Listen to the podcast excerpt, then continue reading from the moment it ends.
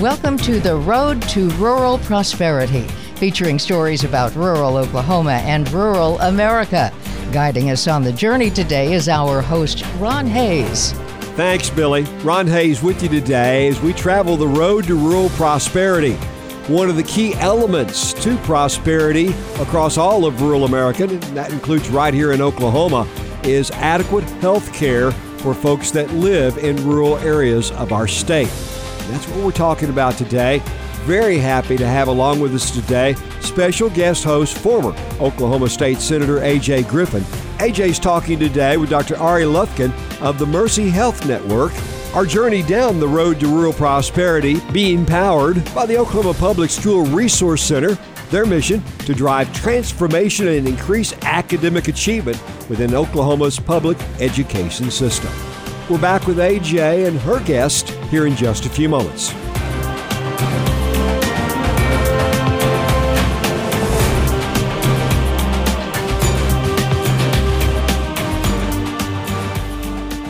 Headquartered in Oklahoma City, the Oklahoma Public School Resource Center envisions a quality public education for every child in Oklahoma, and their mission is to drive transformation and increased academic achievement within Oklahoma's public education system. The Resource Center is a nonprofit organization that provides essential resources, professional development, and technical assistance to the state's public schools. They advocate for high quality instruction for all Oklahoma students and support increasing classroom innovation to provide them a challenging, globally competitive education. With communities from border to border, BancFirst lenders understand the needs of today's agricultural market. Whether you need to purchase land, equipment, or livestock, or maybe need an operating line of credit, call on BancFirst. They are a certified lender with the Farm Service Agency and can help with specialized financing when other banks can't. BancFirst is proud to serve the needs of the Sooner State's agricultural market. BancFirst is loyal to Oklahoma and you. Member FDIC, loan subject to approved credit. Welcome to another edition of The Road to Rural Prosperity. I'm your host today, AJ Griffin, and today we're going to dive into the subject of healthcare as in it intersects rural Oklahoma. And I'm excited to have our guest. Today we are joined by Dr. Ari Lufkin with Mercy Health Network, and we're excited to have you here, Doctor. Thank you. Thank you. I'm excited to be here um, and uh, looking forward to sharing. We, you and I met several years ago with a conversation that was facilitated around some work that I'd done um, while during my time in the legislature around rural health care. At the time, I was the chair of the Rural Caucus, and we all know that the challenges we face in Oklahoma, um, we're not unique as a state. All of rural care across the country are are addressing some of those same same issues, and that's particularly interesting since we want to know a little bit about your story, Doctor. Uh, you come from, uh, you're not from rural Oklahoma, that's but right. you're actually from South Florida. Yes, that's right. So, um, uh, born and raised in St. Petersburg, Florida, and uh, did my undergraduate and medical school training at the University of South Florida, which is in Tampa. And um, at the time, I, you know, when I finished residency, I, I felt like I wanted to get out of Florida to practice. Um, my uh, future wife was uh, finishing her residency in New York City and didn't want to work there, so um, started looking around, and um, you know there was a job opportunity in Oklahoma, and I um, I, I don't know how um, how initially um, I decided to take that flight to to take that interview, but. Um, you know, when I got here, I think the the city itself, the people especially, it was a easy decision for me to, to move out here back in 2013. And um, here I am almost six years later. Um, and uh, we've uh, got my wife to move out here and really loved being out here. Well, I know that Florida's loss is Oklahoma's gain because you've been extremely instrumental in the some of the improvements and just the changes we're seeing in addressing rural health care in our state. And if we just look at statistics, there's a there's a challenge in rural Oklahoma. Yeah, absolutely. So um, you know, I think just nationwide, um, the uh, American Association of Medical Colleges they often do a report that just kind of looks at um, you know physician trends and where they think shortages might be, and uh, unfortunately. In 2032, they'll think they think there'll be somewhere between 46 and 121,000 um, physicians in terms of a shortage. Um, so one of the things that um, we're experiencing here in Oklahoma is that um, the the the number of graduating residents um, going into primary care is already at an all-time low, and the number of those choosing to practice in rural Oklahoma, unfortunately, is on the decline as well. So um, those are probably the two biggest challenges we face in terms of getting physicians and providers in general out to, to rural Oklahoma. Um, the other aspect to that is the critical access hospital.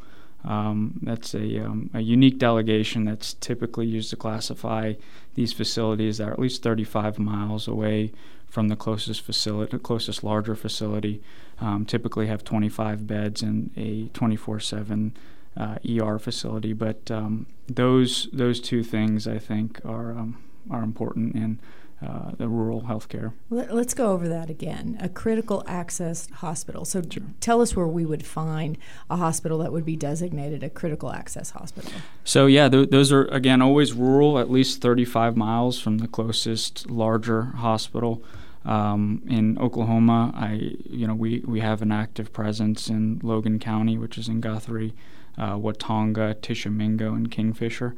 Um, so those are those are some of the, the facilities that we have experienced. In. And, the, and the, the Mercy Health System has kind of taken that on over the last several years and acquired some of those hospitals that were previously maybe they were county owned and operated or they were independent. Mm-hmm. Um, do, is that part of Mercy's strategy to address the, the, the need in that part of the state? Yeah, so they've we've always wanted to have um, a footprint throughout the state and um, not just serving urban communities, but I think Mercy's realized the importance of having a, a, a hand in rural care. And, um, you know, we've, we've certainly, um, through our presence in these rural communities, come to realize some of the unique needs of these hospitals. And um, it's something we've enjoyed taking on and uh, really feel like we can make a larger impact in these smaller communities people living in rural Oklahoma tend to be less healthy. Mm-hmm. And uh, does it tend to be a little bit about you know we couple the the poverty rates higher in that part of the state, the unemployment rates a little higher in that part of the state, and then we couple that with the access. Mm-hmm. It's just harder to find a doctor. Mm-hmm. We're going to have we're going to have worse outcomes in that part of the state. Yeah, absolutely. So, you know, I think in my experience, um, a lot of these um, these communities typically are served by one or two physicians and um, you know especially those that live in, in communities that have a critical access hospital a lot of times what they're they, they're left to manage is, is not only their clinic but also patients that get hospitalized and require a higher level of care in their local community. So um, the providers as is are stretched pretty thin. Um, you know, a physician that works in a rural community compared to an urban physician typically works six hours more, um, sees about 20% more patients just because of them being um, where they are with, with less colleagues to, to assist them. Um, so that those are, I think, that's that's kind of at part of at the root of the the problem. Um, the and then we're seeing hospitals close, and mm-hmm. that that's a financial decision. Um, they just are having a difficult time paying the bills and, and staying open. Mm-hmm. Why do you think that that why do you think that that is such an issue? Yeah, so again, with with this, you know, if I'm a physician in uh, rural Oklahoma, um, you know, my morning might include 15 different patients I need to see in my clinic. Now, if the first patient I see that morning looks sick enough to where they need to be in the hospital, I, I have to make a decision. Do I um, go to the hospital with that that patient and um, you know cancel perhaps the next four to six patients I was going to see to take care of that one patient in the hospital, um, or do I do I make the decision to send that patient on to a larger facility in the city and then continue to take care of my patients um, in clinic? So that decision there can have an impact um, either on that patient that needs to go into the city and take on some of the um, economic and emotional hardships of being away from home and sick away from home, um, versus you know um, leaving leaving those patients um, that were going to be seen in the clinic to, to reschedule because I have to go take care of this patient in the hospital. So um, you, it, I think again, it kind of boils down to not having enough providers and that that provider or two in these communities having to make a decision on um, you know, who who gets who gets care that day. So one of the things I've seen just working on rural healthcare issues over the years is that there are really there are two issues, and those two issues feed on each other. It's the the shortage of physicians and advanced practice uh, practitioners, so advanced nurse practitioners. Mm-hmm. Um, the shortage in the rural area, coupled with the fact that the hospital in order to stay open has to try to make their ends meet you put those two together and you result the result is the issue that you just described there where mm-hmm. you've got maybe one or two doctors trying to care for the entire community and keep the doors to the hospital open sure. by by being able to treat folks in the hospital. I know in Watonga, you and I've visited about some of just the creative ways that Mercy has decided to address that issue, and it involves the use of technology. Mm-hmm. Um, tell us about technology and the role that you think it's going to play in maintaining critical access hospitals in rural Oklahoma. Sure. So, um, my primary role is um, the medical director of telehealth at Mercy.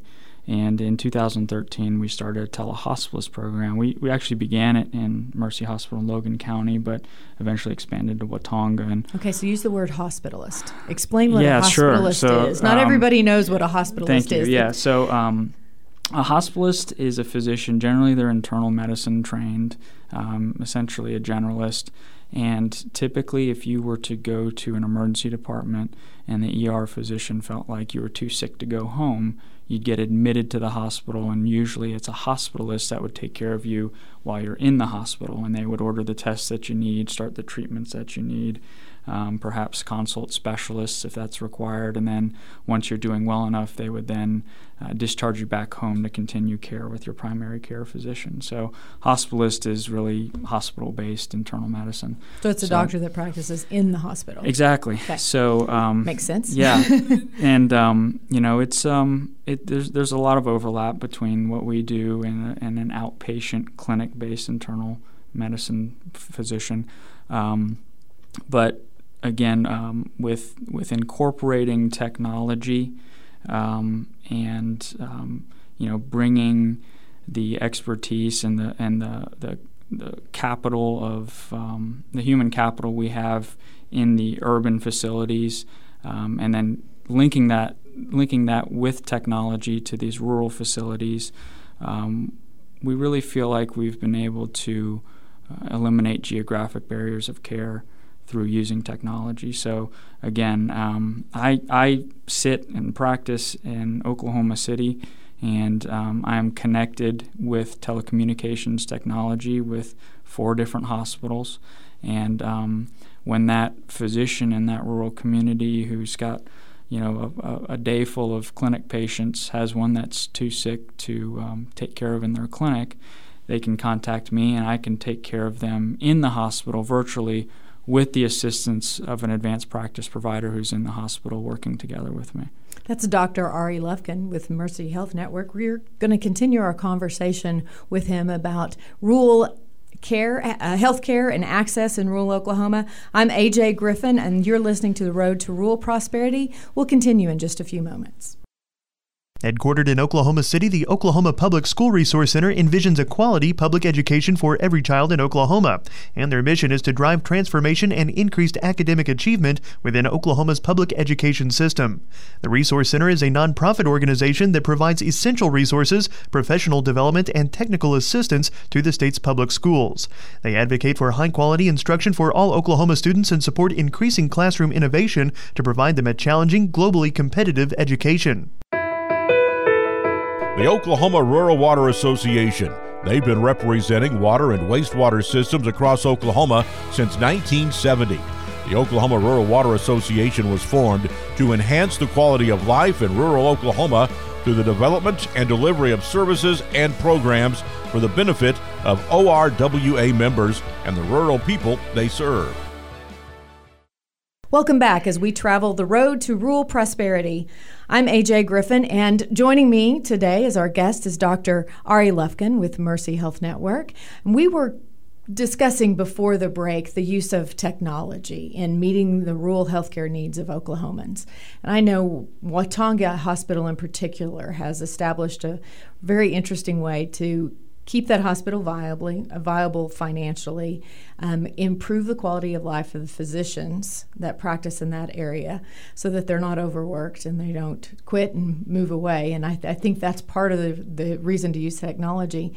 But I know many people are still hesitant and they don't necessarily trust telemedicine and they don't even really understand it or how it works. So, walk us through that a, a, little bit again. How would a hospitalist or a doctor practicing in the hospital use technology to help him or her treat their patient? Sure. So, you know, just a, a typical patient that I'll take care of. Um, generally, my, my nurse practitioner or PA will meet them in the emergency department if um, they've been determined too sick to go home from the ER. And at that point, we'll admit them to a room and um, that nurse practitioner PA will gather some basic history on them, and then I will come in on a computer screen where they'll see my face. Um, they could hear me through a speaker and microphone, and I could see them through a camera that's in the room. And um, we just kind of talk through their history and and try and determine what's wrong, what tests they might need, and treatment they might need. Um, but in in in regards to the differences between what I do virtually with telehealth and what I would do in person, um, it's nearly identical. The, it's it, a lot of the, the tests and medications and treatments I could administer in these rural facilities are the same that they would get in the city. Um, it's just you know uh, bringing a physician in to help identify what needs to be done next. So that's that's essentially how it works when we get the patient in. And, in regards to you know technology and this being a, a relatively new way of practicing medicine, um, that was probably my my biggest hesitation and concern going into telehealth. Um, again, I moved out here in 2013, and we started this program in January of 14.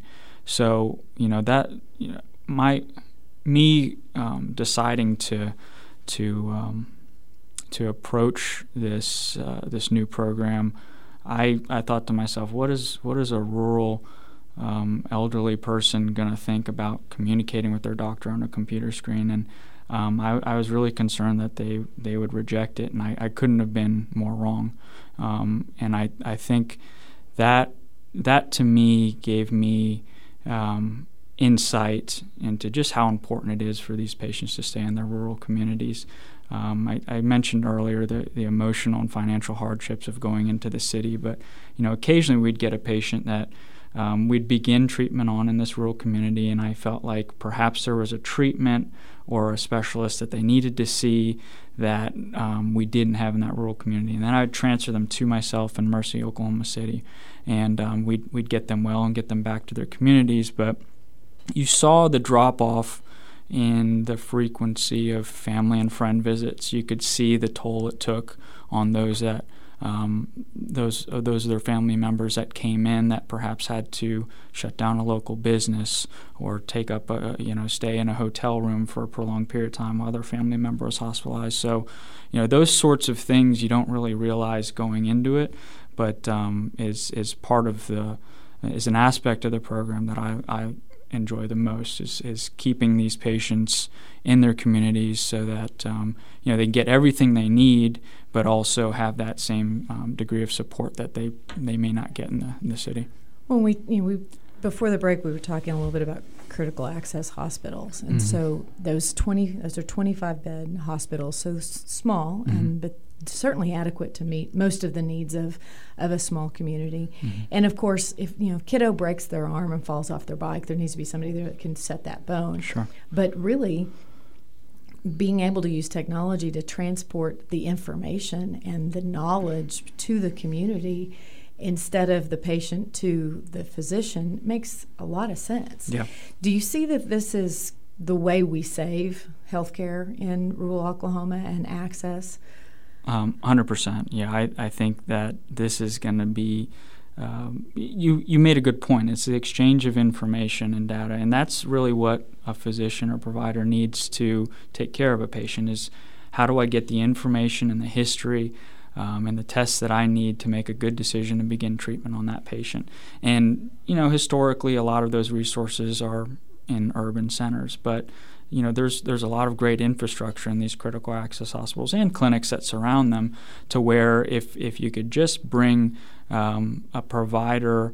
Um, a provider's expertise out to these rural communities through technology, you can really eliminate a lot of the costs and, and burden um, from travel to get some basic care. Well, and it elevates the importance of physician's assistants and nurse practitioners. Yeah. And we have a shortage of those in Oklahoma as well. So let's talk a little bit about you know, how do we as a state do a better job of recruiting, retaining, mm-hmm. um, and and getting more more medical professionals of all types yeah. um, to practice in Oklahoma. Sure. So um, the uh, the paper I referenced, the, the, the American Association of Medical Colleges puts out that looks at physician shortages.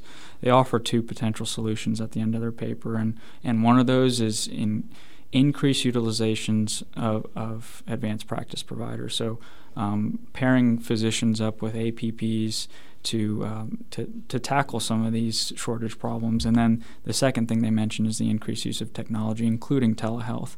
So um, we think by combining those two things, um, what we can do, what we what we do is we allow our providers to what we call practice at the top of their license. So, you know, an, an, APP, knowing that they have a physician overseeing them every day. APP. I'm sorry, ad, advanced practice provider. Um, nurse practitioner. Nurse PA, practitioner. I'm sorry. Yeah. Okay. So. So these are nurses that have gone through and they they've been RNs, registered nurses, mm. which is what most of us are familiar with, but they've gone and done study f- beyond that and even a little bit of a residency, correct? Um, yeah, so they, they everybody's each each program's a little bit different, but in general, yes, they're, they're typically RNs beforehand.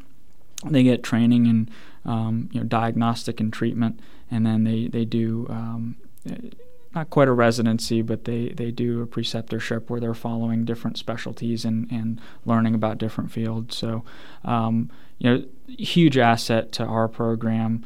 Um, really allows me to um, focus on the sickest patients. So all of my nurse practitioners and PAs, they're comfortable with um, uh, the bread and butter of medicine. They they're they're extremely competent at um, managing um, you know, some of our most, most common illnesses. Um, but when that patient perhaps doesn't fall within a typical uh, pneumonia or UTI, or maybe they have a medicine that, that they're not as familiar with, or um, you know they get sicker after we've begun treatment uh, for 24 hours. That's when you can have the physician come in and help co-manage that patient and really get them back on track and um, ideally keep them in their rural facility, but occasionally transfer in to, to continue care in the urban facility. But again, that that allows um, me to take care of four different hospitals a day, um, where I'm focusing on the sickest patients in four different facilities. Um, four facilities that, if I were to start my day in Oklahoma City and drive to, would take me seven hours uh, round trip just to stop at each facility. So, um, again, allows me to take care of more patients and patients that are, are difficult to get to. That's Dr. Ari Levkin you're listening to. Um, so you are responsible for four hospitals, and mm-hmm. you work with that network of advanced nurse practitioners and physician's assistants so they're actually in the hospital. Mm-hmm. So, how about if someone um, just gets cor- they're ill just during the course of the day? They don't mm-hmm. need to go to the hospital. But how does incorporating telemedicine allow just our clinics to um, maintain a clientele within their, their local community and um, meet just the routine healthcare needs, um, let even maybe even well children mm-hmm. um, in a, in rural Oklahoma in the rural setting. Yeah, so um, telehealth again can bring expertise anywhere there's internet connection. So um, you know, not every community has the same amount of resources from a provider standpoint. Some have a family me- medicine trained physician who might be more comfortable with pediatrics and OBGYN, and other communities may have an internist that's really good with internal medicine and adult care, but may lack some of that experience with um, pediatrics. Um, one one one pilot that we're starting by the end of this year is bringing telepulmonology out to one of our communities, and the goal is to really set the foundation on how how do we bring um, more than just myself, a generalist. How do we bring specialty care out to these rural communities? Um, and pulmonology, to my knowledge, has been especially never available in that community. Um, whenever a patient needs a cardiologist or pulmonologist or neurologist, typically they're having to go into the city because again, it's it's hard enough to recruit a, a, family medicine or internal medicine physician to these communities, let alone a specialist. So, um, what we're hoping is that through this telepulmonology um, clinic, we're we're able to um, again lay out the blueprints for what bringing a specialist into these rural communities will look like, and then um, the the goal is to bring the full spectrum of, of resources that we have available in our urban center to any community that we, we serve through technology. So let's say you're living in, you know in a, a small rural town in western Oklahoma and you're treating you you're you have COPD mm-hmm. and just making the car trip from from you know 3 hours away from the city into Oklahoma City is going to be taxing. So mm-hmm. so this using telemedicine you'd go to your local physician's office and you'd be able to see your pulmonologist. Exactly. So uh, that that's um, we we have a clinic in this community. There's a few rooms that are empty. We've equipped them with the technology. We have a provider there that's going to facilitate the visit with the patient. They'll be in the patient while the while the doctor's meeting virtually with them, and um, again not only saving that trip, but also able to get some of the tests that you would normally do in the city in this rural community. So um, you know these these services that the hospital can provide are not only great for the patient but also are important financially for keeping these hospitals viable. Um, I think it's important to point out that these critical access hospitals are often the second largest employers for these towns, usually second to the school system. So, an important part of the, the economy in these communities as well, not only to the health but uh, the, the economy of and these people. That's an act. That's a another just part of the healthcare in rural Oklahoma that we don't discuss is mm-hmm. that whenever a hospital leaves that community, that's a that is a huge economic hit to the community. Sure. Yeah. Um, if we can, anytime we can avoid that, we, we've done right by the people um, that are have chosen to live in a remote, more remote location. Yeah. Uh, you know, some of these disease processes can be devastating, um, and the, these time-sensitive diseases like stroke or heart attack um, the sooner you can seek care and begin treatment um, can exponentially improve your chances at a good outcome.